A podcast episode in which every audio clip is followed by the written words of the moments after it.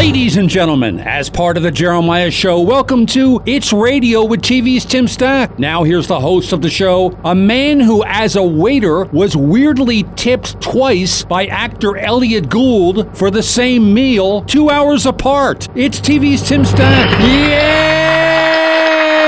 Me again! Yay! Ah, they love me here and at home, sort of.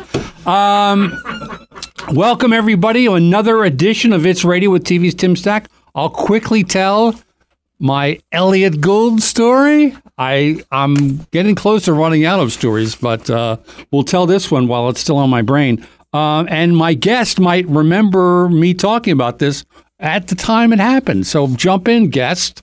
Jump in, mystery guest, if you uh, anything sparks your brain. So, uh, as I've so many of my stories involved when I was a waiter, and um, which will lead to some of my guests' stories today, because that's sort of how uh, a lot of what happened early in his career was because of this restaurant where we met a bunch of people. Anyway. Uh, George Segal used to have this jazz band that played on on on brunches on Sunday afternoon. And this one, and a lot of celebs would come in, and I got to wait on a bunch. But this one day, uh, Elliott Gould came in, and Elliott Gould and George Segal had done these really great movies in the '70s, and I was a huge fan. And he was in MASH and the movie, and just a great fan. And he came in, and I waited on him, and everything was fine. And he left me a very generous tip, which is great. A lot of celebs, you know, sometimes you hope they overtip because they don't want bad gossip about them. And he left me a very generous tip. So then, literally two hours later, the clears out, and we're sort of waiting for the dinner crowd to come in. And I'm standing out on Bedford Street in Beverly Hills in front of the restaurant, the Ginger Man restaurant. And all of a sudden, I look up, and there's this Mercedes coming down the street really fast, like, I don't know, 60 miles an hour. And it's a commercial street and it makes the light and it comes through the light and all of a sudden it screeches up right in front of me. I'm right in front of the restaurant and there's a parking spot and it screeches in, stops, and Elliott Gould gets out of the car. And I'm thinking, what? He must have forgotten something. He's in a hurry. What is going on here? And I said, uh, uh, Mr. Gould, can, did you forget something? Can I help you? And he walks really determined right up to me and he, and he he holds up more money. He said, I just wanted to make sure you didn't think I was a bad tipper. And I said, No, I didn't think that at all. Quite the contrary. And he goes, Well, I didn't want you to think that. And he hands me another $20 bill, which at the time was quite a sizable amount, another $20 bill, and then gets in his car and peels out like he's on Miami Vice. And it was just a strange just thing that all of a sudden, out of nowhere, Elliott Gould appears, gives me 20 bucks, and then drives on. So it's uh, yet another story from my days as a waiter way back when at the Ginger Man. So let's, we got a cue for my guest. We got a little uh, sound clip to play to help introduce my guest. Rambo! This is Lieutenant Clinton Morgan, National Guard leader. Now I'm giving you just three zero seconds to come on out. Who's got the rocket launcher? I do. Come here, Earl. Great. Rambo, it's your last chance to come out. Maybe we should wait. Earl, this creep is a killer. Besides, I'm in charge, and I say we blow it up. Now fire that thing. Just let me get out of the way first. Okay, here we go. My guest is an actor. That was from the film Rambo.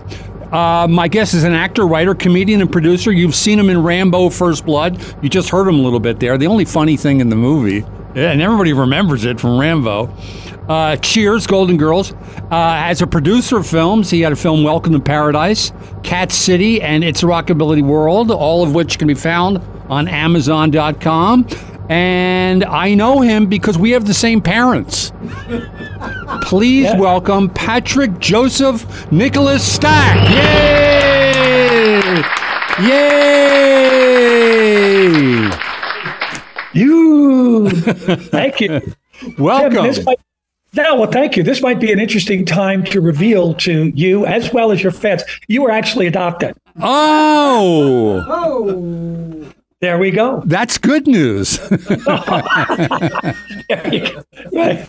There you go. No, more no, thanks. no. Uh, so anyway, uh, I do want to ask you about that. So, but but uh, we're going to talk a lot about Rambo because Oh, it it, okay. it dives into the Ginger Man and Brian Dennehy and that whole time in your life.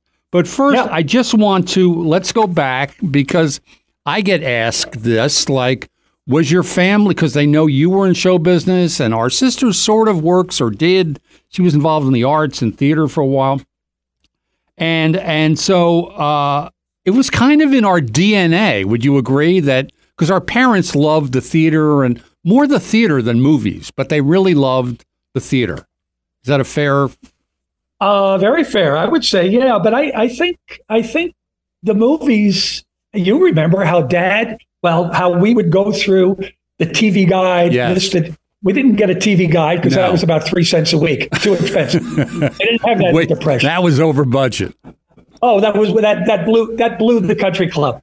If we went with the TV guide, he Yeah. could no longer play golf. Yeah. Anyway, we would go through the TV listing and circle certain movies that we thought he would like. Yes, And if he really liked it, it made our day. No, yes, it made because our he, he if he liked that, if he remembered it, that Yes. yes, we were going to be okay in life. unbelievable. Golden parachute from here on out because we found uh, Odd Man Out Odd Man Out with James Mason. 30 in the morning. Yeah. I, and I do remember one time him waking me up to watch, I think, Odd Man Out. Like I think it was Duck Soup. maybe Duck Soup, Marx Brothers. Again, Marx Brothers, he always loved those. Uh, any Irish films, Odd Man Out, The Informer, anything like that. Yes, he was. He liked us when we found those things in the TV guide. Well, Do you remember what TV guide? It was in the New York Times. Would because they would give out the TV guide on Sundays. Yes. Yeah. So uh, Well, you know, you talk about the DNA and stuff. Both both parents, you know, our mother had a radio show for almost 20 years, Yes. and that's so busy. Uh, does not compare to this show that we're on right now. no, I think she got paid. Ah, I'm looking at Jeremiah just now. yeah, there we go. Strike, strike, strike. So, I'm on um, strike. I'm on podcast strike. Oh, there we go. But uh, our father, as you recall, was at one time both Connecticut State and Florida State dancing champion. He had a dancing partner back when they did the Harvest Moon Ball and these Yes. dancing competitions, which were very big. And he was asked by somebody to see if they would uh, go on a circuit uh, on vaudeville to dance. Their specialty was the shag Yes. dance. And um, I'll demonstrate it a little bit later. Uh, That's on But- It's Radio with TV's Tim Stack After Dark. uh, but he turned that down because he said he was homesick and also he needed to take a real job. So he kind of kicked showbiz to the curb in order to uh, provide for us and to uh, join a country club. and not a Ford TV guide. Um, so I, I I would agree with that. So with that, here's another question I want to ask you. Do you remember? I know because we we met on this day. Do you remember me coming home No, you mean from from the Woodstock or hospital? hospital? from Oh, the no. hospital. I didn't know if I didn't know if that said because I do remember our sister coming back. Oh, I remember that. He right, but you up. were really young when I came home, so you were three years old. So? No, I don't. I don't remember. yeah. Um, Um, So, I so back to the DNA thing. Um, Yeah. So, do you rem? Because they would take us to plays. I got to say, growing up in Doylestown, Pennsylvania, we went to New York more than any any of our friends. I would say that's a fair statement. we went to New York far. Philadelphia was an afterthought. Yeah. I think we were pretty much equidistant between Midtown Manhattan and Center City, Philly. Or we tried to turn our antenna towards New York. That worked. That we we was New York. yeah, we got more channels. That was fun. Yeah. Nothing like watching a Rangers game through Blizzard. Yeah. snow. You, but once in a while, you saw the shadow of a puck. But there So- you go. Uh, so, but I just remember like we went to New York and and and kids didn't go to New York in our neighborhood. So, what do you remember by any chance? What the first play they took you to? Absolutely. Yes. uh, stamped on my brain. And I still remember snippets of it, of, of me in the audience watching it. And it wasn't our parents, it was our grandmother, Really? Win- Winifred Murphy. And I was six years old. And somehow, mom or dad or somebody must have gotten me up to New York. But she and I went to see My Fair Lady Really? with Rex Jackson and Julie Andrews. I didn't. I, I never knew this till just now. That's fantastic. Yeah. So I remember singing, according to Graham, um, I could have danced all night Uh huh. coming out of the theater, apparently. Really? Yeah. So that was, that was, yeah, that was pretty remarkable. So, sidebar, uh, they do a stage reading, pretty intense stage reading of My Fair Lady at uh, Lincoln Center. Right. And our friend Denny was in it, and Kelli O'Hara was Liza, and uh, the Was guy. Kelsey Grammer? Kelsey Grammer Yeah. was Higgins, and I can't remember who played the Colonel, but a, a TV guy. Right. And and then he played uh, the The dad. What's his father. name? Doolittle. Yeah, yeah, Alfred P. Doolittle. So afterwards, we're at the after party, and Kelli and O'Hara's at- in the chow line or something, getting an hors d'oeuvre. And I come up next to her and, and I'm talking, and I said, Boy, I really loved tonight. That was absolutely fantastic. I must say, it was so interesting for me because the very first play I saw as a six year old was My Fair Lady with Julie Andrews. Yeah. Oh, oh. Turned around. Can- anyway, I, you know, I have that effect. Yeah. Uh, okay. Well, how are the nachos? Um, Are you going to eat that shrimp? are you going to eat that shrimp? Um, that's interesting. The first play I remember, and you'll remember going there, was, and I might have gone to one before, but the first one I remember, you know, we Doylestown, PA was in Bucks County, which is very artsy at the time, and there was a place over in Lambertville called St. John Terrell's Music Circus, and it was the first big outdoor music theater in the country. It was really like it got that whole thing started, and they took me to a production of Funny Girl at the music circus, but I don't know who was in it. Like it might have been like Robert Q. Lewis and and Joyce Bully. Brett Summer. yeah, Brett Somers and Funny Girl. Andy Casper, What's My Line was doing it. But I didn't know. I you know it's like a play. It was exciting, and but again, it's just they they really. Um, that was really a part of our lives. So I think that, you know, the DNA thing is really true. And then later on, we all sort of, mom was doing plays, and uh, there was this community theater called Town and Country Players, which is still there. And Pat, you've got a friend who still works there, right? And directs plays there? I was I was Dave Schwartz. I was actually going to send you his latest. He's doing Mousetrap, Agatha Christie, with At- the Town and Country Play. at Town and Country Players. Which was again like eh, when you're little kids, you go to a play. It's just like you. it- there's no difference between Town and Country Players and Broadway. It's like it's a play, and you're seeing these people act out. But again, I think it it seeped into our brain. So um, I last agree. Just- Can I just make a quick Yeah. point, though? I find it interesting that with all that DNA and both parents and all of their friends sort of really invested in this kind of world, uh, mom came around, but father never really supported either one of us going into this business. It was really kind of, it was discouraged. And why would you do that? And that's not being responsible. And I don't know if you've ever told your your your great story about um, uh, being in best little whorehouse in Texas and. and I tell that or no? Is that too? no, sure, I'll tell that story. Go Dr. D's telling me two minutes. I got two minutes to tell. That's not a long story. Uh, yeah, so I got my first big movie. I got me out of waiting at the Ginger Man. Goodbye, Elliott Gould. I'm done with you. Hello, Uh, Dom DeLuise. Oh, hello, Dom DeLuise, who we became very good friends. Um, I got cast in the movie Little, Best Little Whorehouse in Texas. It was a big deal. It got me out of the restaurant business and sort of supporting myself. And and then when the movie came out, you know, it's a first movie. It's like, oh my God, I'm in a movie. Like Burt Reynolds is in it, and it's a real movie. And but this was, you know, his way of being funny, weird, funny. But uh, yeah, he sent me a copy of the ticket of this ticket stub from the county theater, I guess, in Doylestown, and and a bill for seeing the movie of what it was like two dollars and fifty cents or three fifty or something.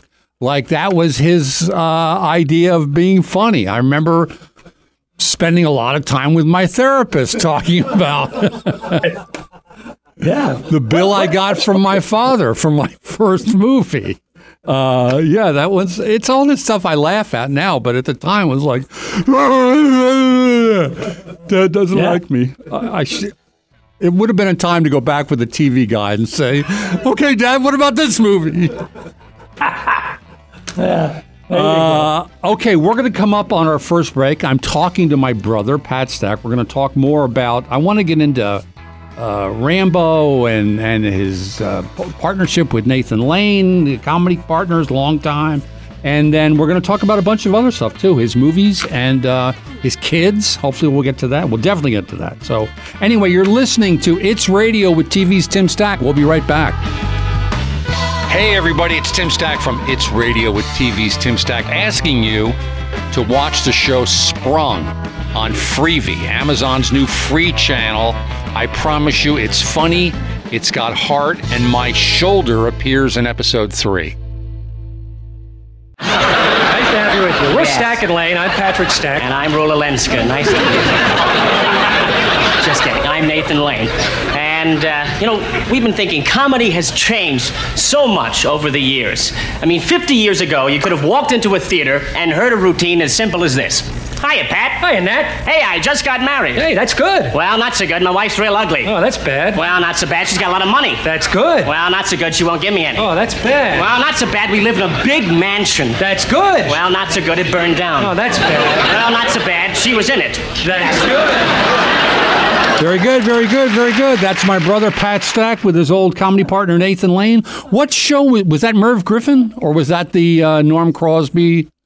That was um, that was Norm Crosby. Norm Crosby's Comedy Shop. I remember that Yes. show. That was You sort of the tail end of variety shows and the very tail end. Uh, yeah, the early '80s when all that stuff was moving on, and um, yeah, the world was different. So let I, want to get to Nathan Lane. Let's backtrack a little bit to Brian Dennehy and Rambo because people do. Everyone knows that movie, and if it, it's an easy scene to describe, like you remember the funny guy, the National Guardsman in Rambo, and people know it. Like I remember at the screening that night, we saw it. We all you got us into the screening, and I remember that scene just like people. It all came to life in that scene. So anyway, tell us how that whole thing, Rambo thing, you going up there and happened. Uh, yeah, yeah. So I I am working out at a gym. I can't remember what the name of it was. Somewhere over in um, Sports Connection. what was it? Sports Connection. Sports Connection. There Yeah. you go. That was a tough one. Tough Sports Connection. So uh, I I hear over the loudspeaker, Patrick Stack, please come to the front desk. Patrick Stack. Okay, good. Finally getting recognition. I go there and they say, You're And you- I should jump in. It's a predominantly not us. Again, nothing's wrong with it. It's a predominantly gay men's health club. predominantly. So when you get the call to go to the desk, it's like, uh oh, okay, well, okay, maybe so. Was I too inebriated to remember what I did last night? Oops. Anyway, they say call your manager, and I call my manager, and it's 4:30. And she says to me, the assistant, go home, pack. You've got a 645 Air Canada flight to Vancouver. You're going to do this movie, First Blood, but you need to get home quick, get your stuff, and get up there. So I do that. I'm living in West Hollywood at the time, uh, in this penthouse apartment. And, Fantastic. and apartment. Dennehy's your roommate, Then he's a roommate along with Michael Talbott. right? Who was became famous from the show Miami Vice, and the three of them lived together in a crazy penthouse apartment that was really really fun. But Dennehy lined you up for the movie, right? Well, here's what happened. When you shoot a film in Canada, you're only allowed a certain number of American actors Right. or credits like whoever the writer is or the director. And they do that because there's a huge tax break. And the way they justify that is you're going to hire a lot of Canadian people, not only Yeah. on crew, but in terms of talent. They had this guy who was supposed to be uh, Lieutenant Morgan, and he had to bail, had to bail at the last minute. So then he goes to Ted Kotcheff, who's the director at that time. Says, "Look, I got a guy. He'll do it. He'll do it. He'll be great. He'll be great." Okay, and, and you know Ted's got a million other things to think about. Right, and they got to shoot this thing right away. Got to shoot it, and it's a very small, very small part. Very small. Uh, they fax. I uh, uh, I get the sides, fly up there, and I'm writing along the thing. I'm saying, oh, maybe this could happen. Maybe this could happen. You know, God forbid I don't. I just read what they give me. I'm embellishing here, uh, and I don't know the rest of the story. But I get there, and I get to the hotel, and then he takes me in to meet Ted. Hi, Ted. Hi, Pat. Nice to meet you. Ted, I don't know if you're, but I, I had some ideas about this thing Oh boy, if you're if you're interested, right? Yeah, the color goes out of Dennehy's face because Yeah. he's vouched for me. yeah. Kotcheff loves it Oh, that's great. Uh, he, because he realizes that they needed to let some air out of this tire Yes. because it was building, building, building. So there were a bunch of things that I was able to kind of put in there that allowed for this um, this role to get a lot bigger. Well, relatively bigger. Uh, but as you said, people seem to remember it. So incidentally, about well, it was last October. Prior to that, in, in May, I get a phone call from the mayor of Hope, British Columbia. This is what I wanted to get to next. Is the Rambo Oh. Festival? oh, is this a nice segue? Yeah, perfect. Take it. Right. So anyway, oh, but let me back up then, as long as we're going to get to that. My very first movie, where I have a speaking role, I had plenty of extra roles. A speaking role was on my 30th birthday. So it was like it was like the greatest Birthday, birthday gift. I've had. What was interesting about What was the that, What was the movie? Rambo. Oh, that was it. Okay, that's what I thought. Yes. Okay. Uh, I was supposed to be literally one day, maybe two, Right. one day shooting. The problem was the stuff that we did, they couldn't do weather continuity. Up there, the weather is crazy. So one day it was sunny, one day it's raining, one day it's snowing. I ended up going up there three different times. I don't. I don't remember that. Yeah. Now I stayed at Dennehy's apartment because uh, they weren't going to pay for my hotel Right. but it was great. So I had this unbelievably great experience of going up to Canada three different times when it should have been just once. So, um, yeah, as you said, people seem to remember it. So I get this phone call from the mayor of Hope, British Columbia, which is about an hour and a half northeast of Vancouver, asking me if I would consider being what's the de facto grand marshal for the 40th anniversary of the screening of Rambo First Blood in this town of Hope, British Columbia. You're going to be the grand marshal of this. Grand Marshal, Grand Poobah, Rose Parade Queen. Yes, I'm the Of guy. the Rambo parade. It's well, it was unbelievable. So we're taking we do a trip, and we're not just going to go up for this weekend. Louise and I go up and go to Vancouver, and that's great. We go Yeah. to Vancouver Island, and fantastic. We finally get to Hope, and I have no idea what to expect. None. Are people like screaming like he's here? Oh my god! Well, I, again, I, I didn't know. There were 4,000 people who have come into this little town to celebrate the 40th anniversary. Oh my god! I can't tell you the number It's of really Rambos. it's a movie. It's a Christopher Guest movie. Well, uh, Elizabeth Dennehy, Brian, uh, Brian's daughter, Right. Son, Will, came up with a film crew because one of the big attractions for this weekend was a wooden sculpture of Dennehy as Sheriff Tisdale. And that's going to be next to the wooden sculpture of Sly Stallone Sure. in the town square. Did And you, so did you get a wooden sculpture? Sorry? Did you get a wooden sculpture? I said, I said, look, they, they asked me, would you come back up? I said, you get me a sculpture, I'm there. that as big, but Lieutenant. Oh, that was the other thing. Did Richard it- Crenna get a sculpture? No. Oh, okay. Well, he's due one. Yeah, he's due one, but I think Lieutenant Clint Morgan trumps trumps uh, Crenna. Incidentally, Hey, pull your screen down a little bit. We're we're only seeing the top of your head now. As, you as a tip of the hat to our dear, dear friend Clem, I added Lieutenant Clinton Morgan. Okay. Remember how we said Clinton? Yeah.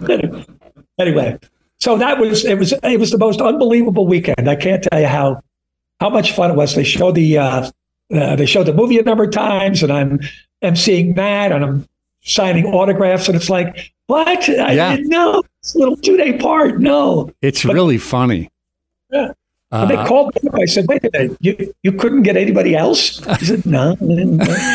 they wanted me. So there you go. uh, you know, Sly passed, so we went to you. Um, and and and I was, I was number 31 on the call sheet, I think. So they went through a number of names. So, uh, how are we doing on time, Dr. D? We got two minutes. Um, so, I did want to talk about Brian a little bit because for those guys, Brian Dennehy just had an incredible career and was such a, like, I remember waiting on him the first time, and he was just such a nice guy and not pretentious at all. And he was really helpful. I mean, he obviously got you this great part, but he was also, I remember one day he, I, I asked him and he picked up the phone and called the Taper Theater to get me an audition. I'm sure I was terrible. I hopefully didn't hear back about it, but he was really a super generous uh, friend.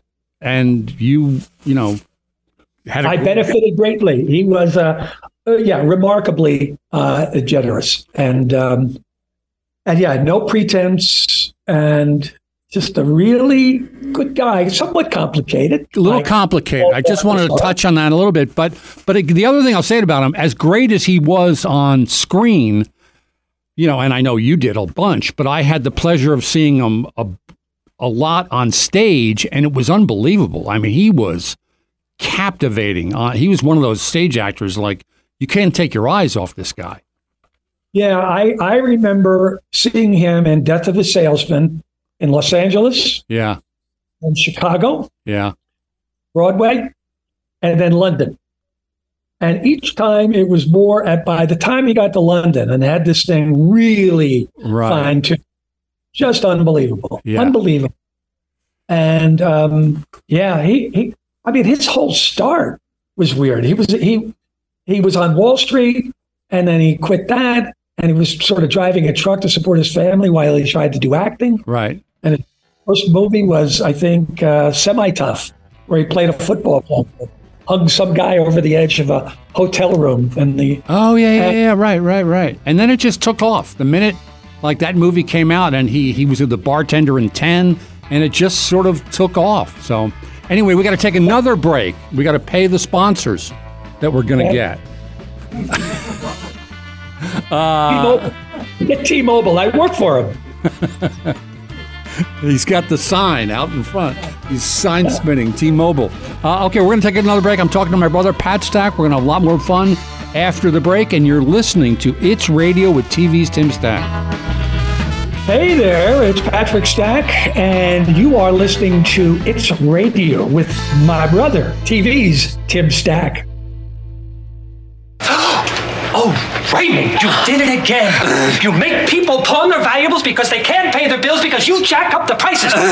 You don't even have a pawnbroker's license. The Better Business Bureau will come and cut you away. And you know why? Because you didn't listen to Mother. Raymond, run away when I'm talking. Raymond, come back. Raymond, come back. All right, that's from uh, Pat and I were on an episode of It's a Living, and I my favorite part about that clip is the studio audience that wasn't there applauds for us as we're leaving. they loved us, that studio audience. Oh, they were great. Oh my gosh. Um, that was fun though. We did an episode of It's a Living, which we uh, Pat played my mother. Was a spoof of Psycho, and Pat played my mother. They don't you know, think I'm making up that I have a mother, and then Pat appears and scares the waitresses. Um, You remember how that happened? We were we were called to audition because they were auditioning identical twins. yes, We go to the audition, and there are about six sets of twins in the waiting room, and Yeah. you and I walked. in. and we got it. And and a similar thing happened after you retired from acting. Get a call from Tales from the Crypt. They want identical twins. Pat's like he's gone. He's uh, in ad sales now at this point. And I called John Stark, and we got that. We played twins, and that they played Siamese twins Yeah. in that. So um, I just I just love all the set the sets of twins looking at us, going, "What? What? What, what, are, you, What are you doing here?" here? Yeah, you don't qualify. You're not a twin. And they No. all sort of talk to each other. They have like twin language with each other. Hi, twins. Hi, twins.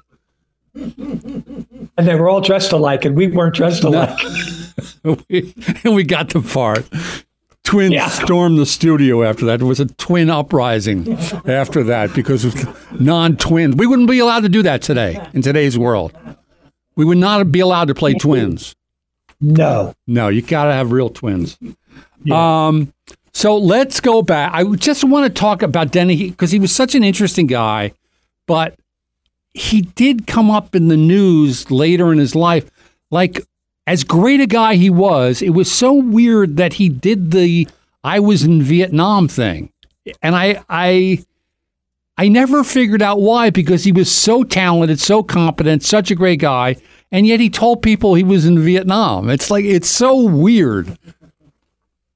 I think you know he would go down to the uh, Marine base to the Marine Ball at uh, what is it? What's down the street? Down in San Down in Diego. San Diego. Yeah. Yeah. He'd go there and he'd be around those guys. And I think it was a little OJ syndrome. After a while, I think he just started to kind of believe that this had really happened. And Yeah. he certainly had enough dialogue over over time. But I'm with you. Did I did I ever tell you the story about how I found out about that? No. We had gone to a play that he was in. We, me, Nathan, John Cleary, and Clem. Uh huh. We had I can't remember what the play was. Might have been Death of the Salesman. And we're all at Joe Allen's afterwards. And Nathan leaves and uh, uh, Cleary leaves. So I'm standing there. Uh, Clem is still there. And Clem says, "It was you know you, you said that Denny he was in Vietnam. I said, oh yeah.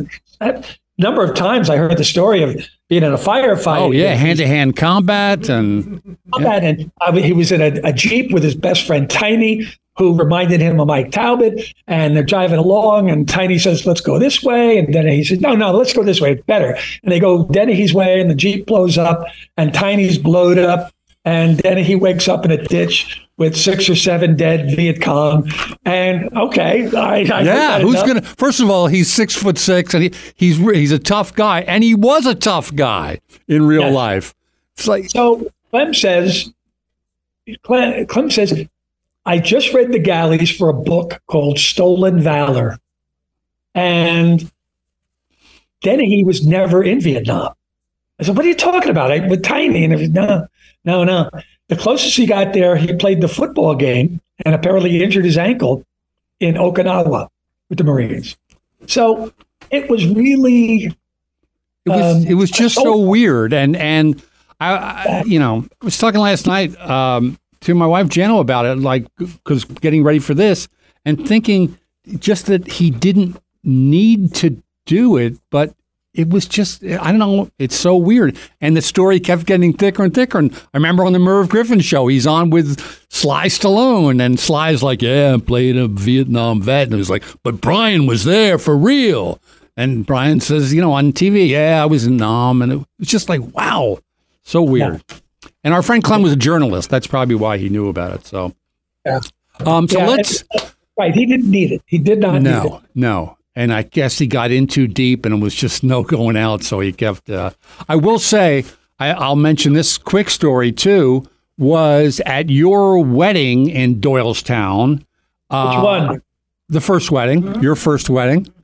Uh, you did not get a bill from Dad for that one. Um, He did lend me the backyard. he he did. I yes. Um, so uh, his Brian's first acting job was at St. John Terrell's Music Circus, the one I was talking about earlier. And Really? and yeah, and Brian it was it was before the wedding, and we had time to kill, and he said I'd love to go see that place. And I knew it had been overgrown, like it had been out of business for years. I said, let's get in the car. And Talbott's driving, and Brian's in the front seat, and I'm in the back, and we're going through Lambertville. And I said, "May go up this street here, and then, and I think it's right here. Make a left here." And sure enough, there was this old, overgrown road with weeds, and and out of nowhere, a pheasant jumps out of nowhere and scares the you know what out of us. And Talbott like turns the wheel, and Brian starts screaming at him, like, I told you never to do that. And it was, we just assumed it was a Vietnam freakout. Like Wow. Him screaming because of what had happened with the Jeep, with Tiny, with the Viet Cong. And meanwhile, we're in the, the weeds in Lambertville, New Jersey, and Brian's freaking out. So it was, yeah, it was a strange story. Anyway, Oh, I never heard that before. yeah. Wow. So, um, so let's jump ahead. Now we we we cut to I guess seventy. I got out of school in seventy eight. Like seventy nine, you got you became part of a comedy group or a sketch group. So take us back to that time, and you, that's where you met Nathan Lane. 76. No, 77, excuse me. I auditioned for a play and it's called What's New? And it's a combination of what might be looked at Saturday Night Live with comedy and sketches. And that was the week that was an old television show Yeah. that used to make fun of uh, things that had happened during that week. And it was an ever changing cast, or, or, I mean, ever changing material. So we had to write stuff each week. And uh, it was up in a theater on 76th Street in Broadway. And Nathan was one of the guys in the uh, in the cast. Probably had about 10, 10 people there. Anybody else famous? Anybody or worked had a career? No. Oh, okay. No, no, not the no, not not at his level. Um, and uh, there were two people in the cast, a boy and a girl, and they were kind of like a comedy team, and they were making some money. They make like a hundred dollars on a weekend, and we made each other laugh, and we said, "Let's let's do that. Let's let's try to do that." Right. So we decided we were going to do that. And I was down in Soho and I saw an ad for uh, a restaurant down there that had a theater called Bowl Tax. And you could basically, if you brought the audience, you could have an hour on stage. So we decided we were going to do that to jumpstart this career. And we signed up, and it's three weeks away. So and we have to and you don't have material? Zero. Zero material. so we come up with enough And- material. And, you need an hour? Uh, 45 minutes was Wow, what you had to that's do. a lot for Yeah, first time on hour, stage. Oh, yeah. It was crazy.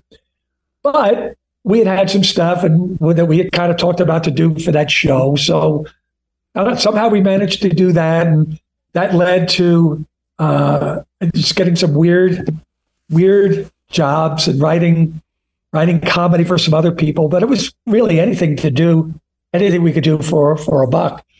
One guy um, was going to give us a job out in Jersey, and he said, "You've got tuxedos?" You've got tuxedos. But the best job we got booked at a, it was uh, positioned as a, up at the Catskills, a Jewish singles Weight Watchers. Wow. There's a lot going on there. A lot going on, And no buffet, sad let's say. Well, that was the, the food was especially important because it was being prepared that weekend by an Icelandic chef. Wow. So, needless to say, we start to do jokes about reindeer and slush and icebergs, and, and it, it was not a good time. It was just not a good time. Uh, but you got paid. But but then what was? I was trying to think the name of the club. It was sort of I think on Ninth Avenue maybe that you guys sort of like made your home and people found you there. I mean, you sort of developed your own audience there and and really honed in your act. What was the name of that place? It was called uh, the Callback Room.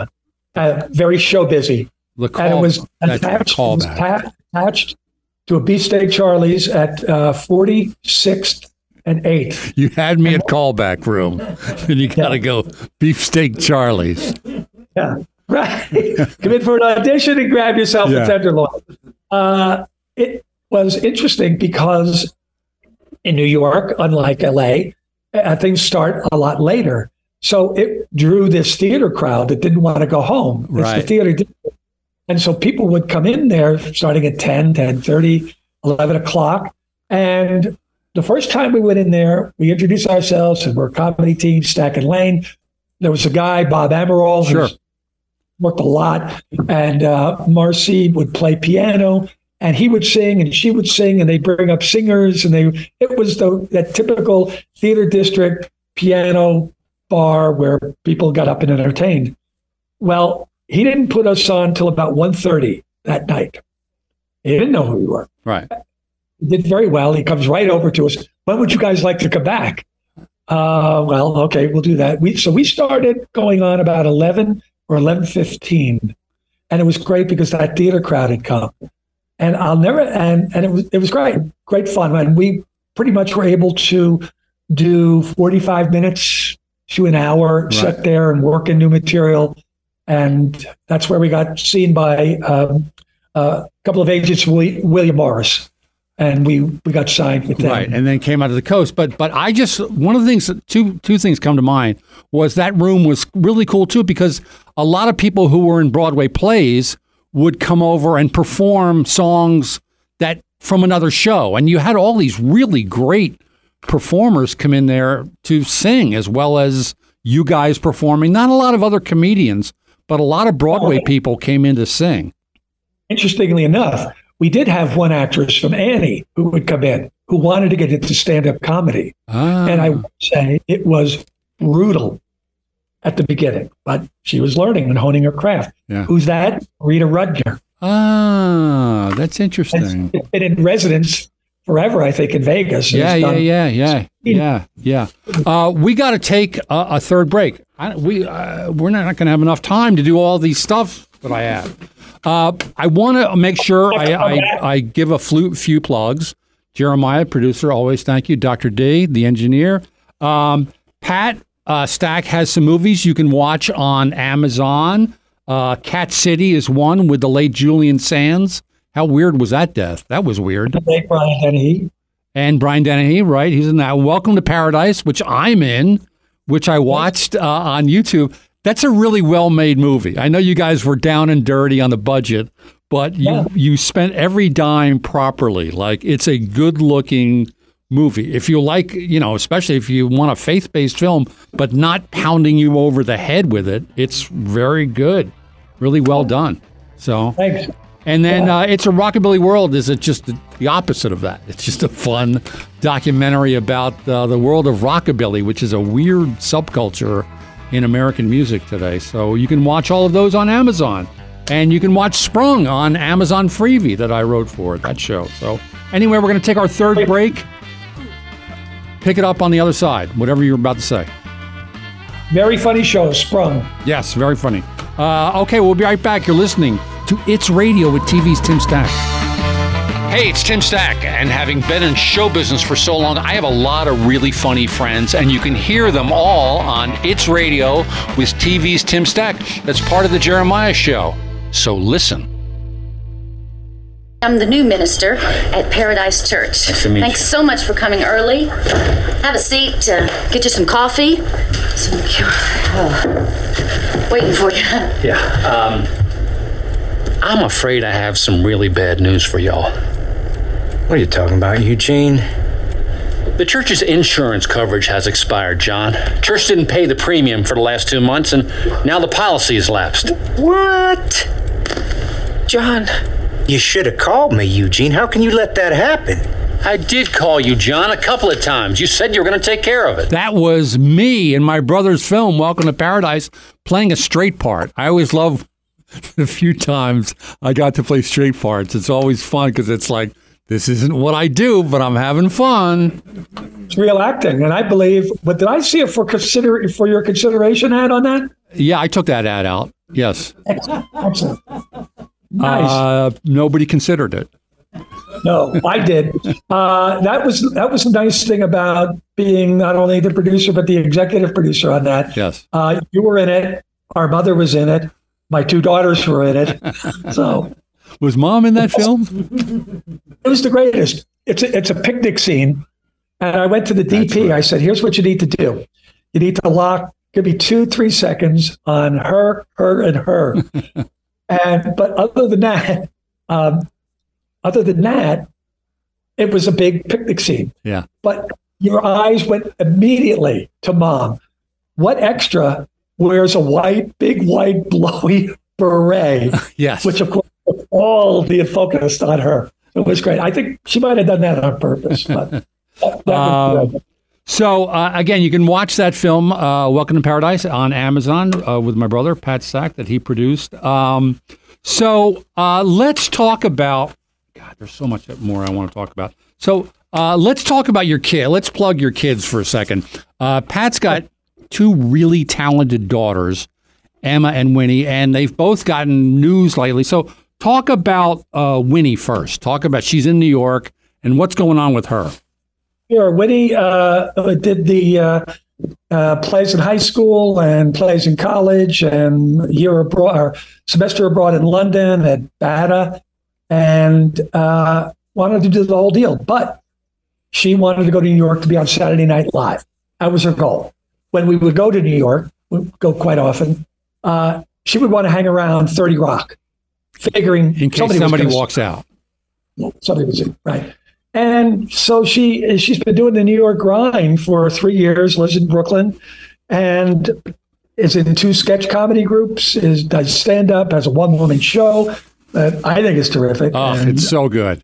Somehow that thing has to get launched. It's it's about her childhood obsession with Jenna Fisher, the actress. It's it's so funny and anyway, go on. Sorry. Sure. And for your listeners, I'm setting up a GoFundMe, so uh, you can be aware of that. Uh, she was just cast, even though she didn't think she was going to be cast, in Second City's new New York City company, Yeah. which is coming to Williamsburg. And she'll be in the sketch comedy group, which performs four nights a week, the improv brunch group, two days a week, and an understudy for the main company, eight shows a week. So uh, she's just that. I mean, now she's like, if if you if Yeah. you do the baseball analogy, she's now in the AAA. And I'm going to take it one step further. I think that that's like I think she just got bumped up to the majors, even though it's not a TV series. To to first of all, she's getting paid. That's the Yes. biggest thing of all. You know, an actor can get paid for what they do. That's huge, and and sort of make a living. That's huge. So I, you know, I'm just thrilled for her, and she's just worked so hard. And again, this one woman show. I, I hope it gets a bigger launch somehow because it's so funny and sweet too. really good. Um, what I found interesting, you mentioned she's getting paid. So she's been doing it for three years, had a ton of auditions, wasn't getting any, had some callbacks, but had just hadn't booked anything. And of course, we all do that ride where I can't do this anymore. Blah, blah, blah, blah. But I find it very interesting, and it'll be a great story on Jimmy Fallon that her first paying job was this, which is a pretty big, pretty big deal Yeah. in terms of how to break it in. I'll tell you another interesting story. I'm on the phone with her when she uh, and I said, "Look, I know you don't want to talk about this, but the second city, you know, if it doesn't happen, we got to go." No, I'm laughing because I know it's coming. Uh, so the second city thing, you know, it's not going to happen, but you'll find other stuff, and there's a rotating cast. You're on the red, blah blah blah. Yeah, I know. So in the middle of this conversation and all this, she starts hyperventilating. Oh, the, the email just came in. She starts reading the email. She's hyperventilating. She's screaming. She's, I gotta go. I gotta. I gotta tell my. I gotta tell my roommate. Hangs up the phone. Apparently, I hear after she hangs up the phone, she's so excited. She turns around she, she runs into a wall and breaks her pinky. There you go. Ah, I want that whole thing on Fallon. Well, Jon Lovitz, do you remember that apartment I had on Harriet Street and Lovitz lived next door? And he got his first job on a show called uh, on the Paper Chase, the TV version. and he Sure. ran he ran out of that door and I was standing out on the porch. He runs out of the door. He's so excited, got my job, got my job, and he proceeds to throw up over the railing down on Shirley Prestia's patio down below. Right over. He was he lost control. So anyway, that's so great about Winnie. But then uh, uh, not to be left behind, Emma is also she's at the Groundlings and I don't know if you can talk about it, who she works for. That your call Well- on that. I don't know why I would. Let me just say, an, an extremely, yeah, an extremely successful actor. Yeah, you don't have to, but but one of those things like, wow, everybody knows this. He's a wildly successful actor. He's a big deal, and uh, and Emma's his assistant. So she's like, she's moving in two lanes at the Groundlings and got this great assistant job, and and it's it's very fun to watch. And she's also written a play with two others, Uh-huh. and they're uh, rehearsing that. I wanted to go back to that very famous guy who we're not talking about. He's also known widely as one of the nicest guys ever, ever, ever in this business filled with sharks. Yeah. I mean, really sensational guy. Yeah. But anyway, two of them are in this business. His first name's John. I'm just going to say it. I'm not going to say his last name. and it's not Travolta. No, it's not Travolta, although he's supposed to be a nice guy too. Um, sorry, I interrupted. Go ahead. Nothing. But you were talking earlier about DNA and you know how it kind of seeps through and Yeah. the genealogy. And do I wish that th- they were wanted to be uh, accountants like dad or Yeah. something a little bit more stable? Sure, but they're following the dream, and I you know, I think they both have the talent to do it. It's a question of luck. Casting director once said, "Your network is your net worth." And Wow. in this business, it could not be more uh, true. Yeah. You you just got to work it, work it, work it. And if you're talented, but there are a thousand people who are talented, you got luck, great. But honestly, it's who you know. So Keep working. Someday you'll have a free radio show. 40 years in the business. If you work hard enough, I'm looking over Jeremiah. I love doing this. my ear, I, I love doing this. I'm making fun because we were talking about sponsors earlier. It's like, man, wow, well, this thing might work actually after all. So, um, anyway, we are sadly out of time. Pat, we got to let's do this again because we didn't really get into the Nathan Lanes and all the crazy shows you had and opening for Eddie Rabbitt and the Letterman and all these.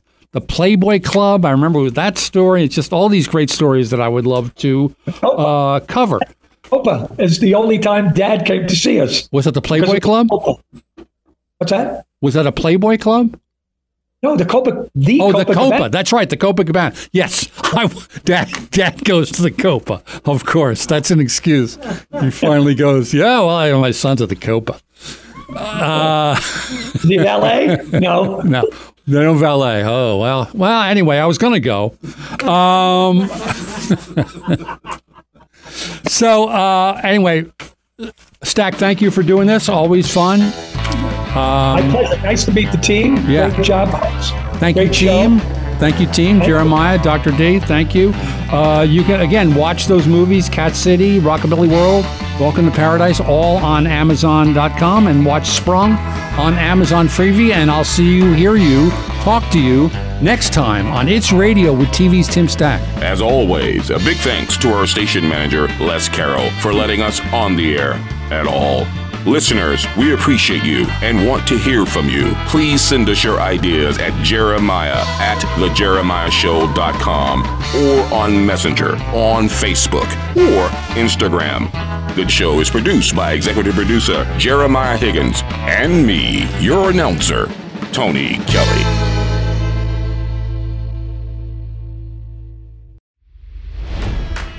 It's NFL draft season, and that means it's time to start thinking about fantasy football. FantasyPoints.com features industry leading experts and prognosticators using proprietary hand charted data to help you score more fantasy points. FantasyPoints.com is the place to go for whatever kind of fantasy football you play. Whether you play fantasy football, daily fantasy sports, or do a little bit of everything, Fantasy Points has the meticulously researched content to guide you to victory. And why wait for the fall? Fantasy Points also covers the new spring football league, the UFL. Join the guru, John Hansen, Scott Barrett, Joe Dolan, and other massive names in the fantasy football universe with an exclusive offer. Use code Pantheon for 15% off any fantasy points package, including the all in package, with access to every article, tool, and data nugget that Fantasy Points has to offer. That's fantasypoints.com and code Pantheon for 15% off at Fantasy Points. Fantasypoints.com, code Pantheon. Score more fantasy points.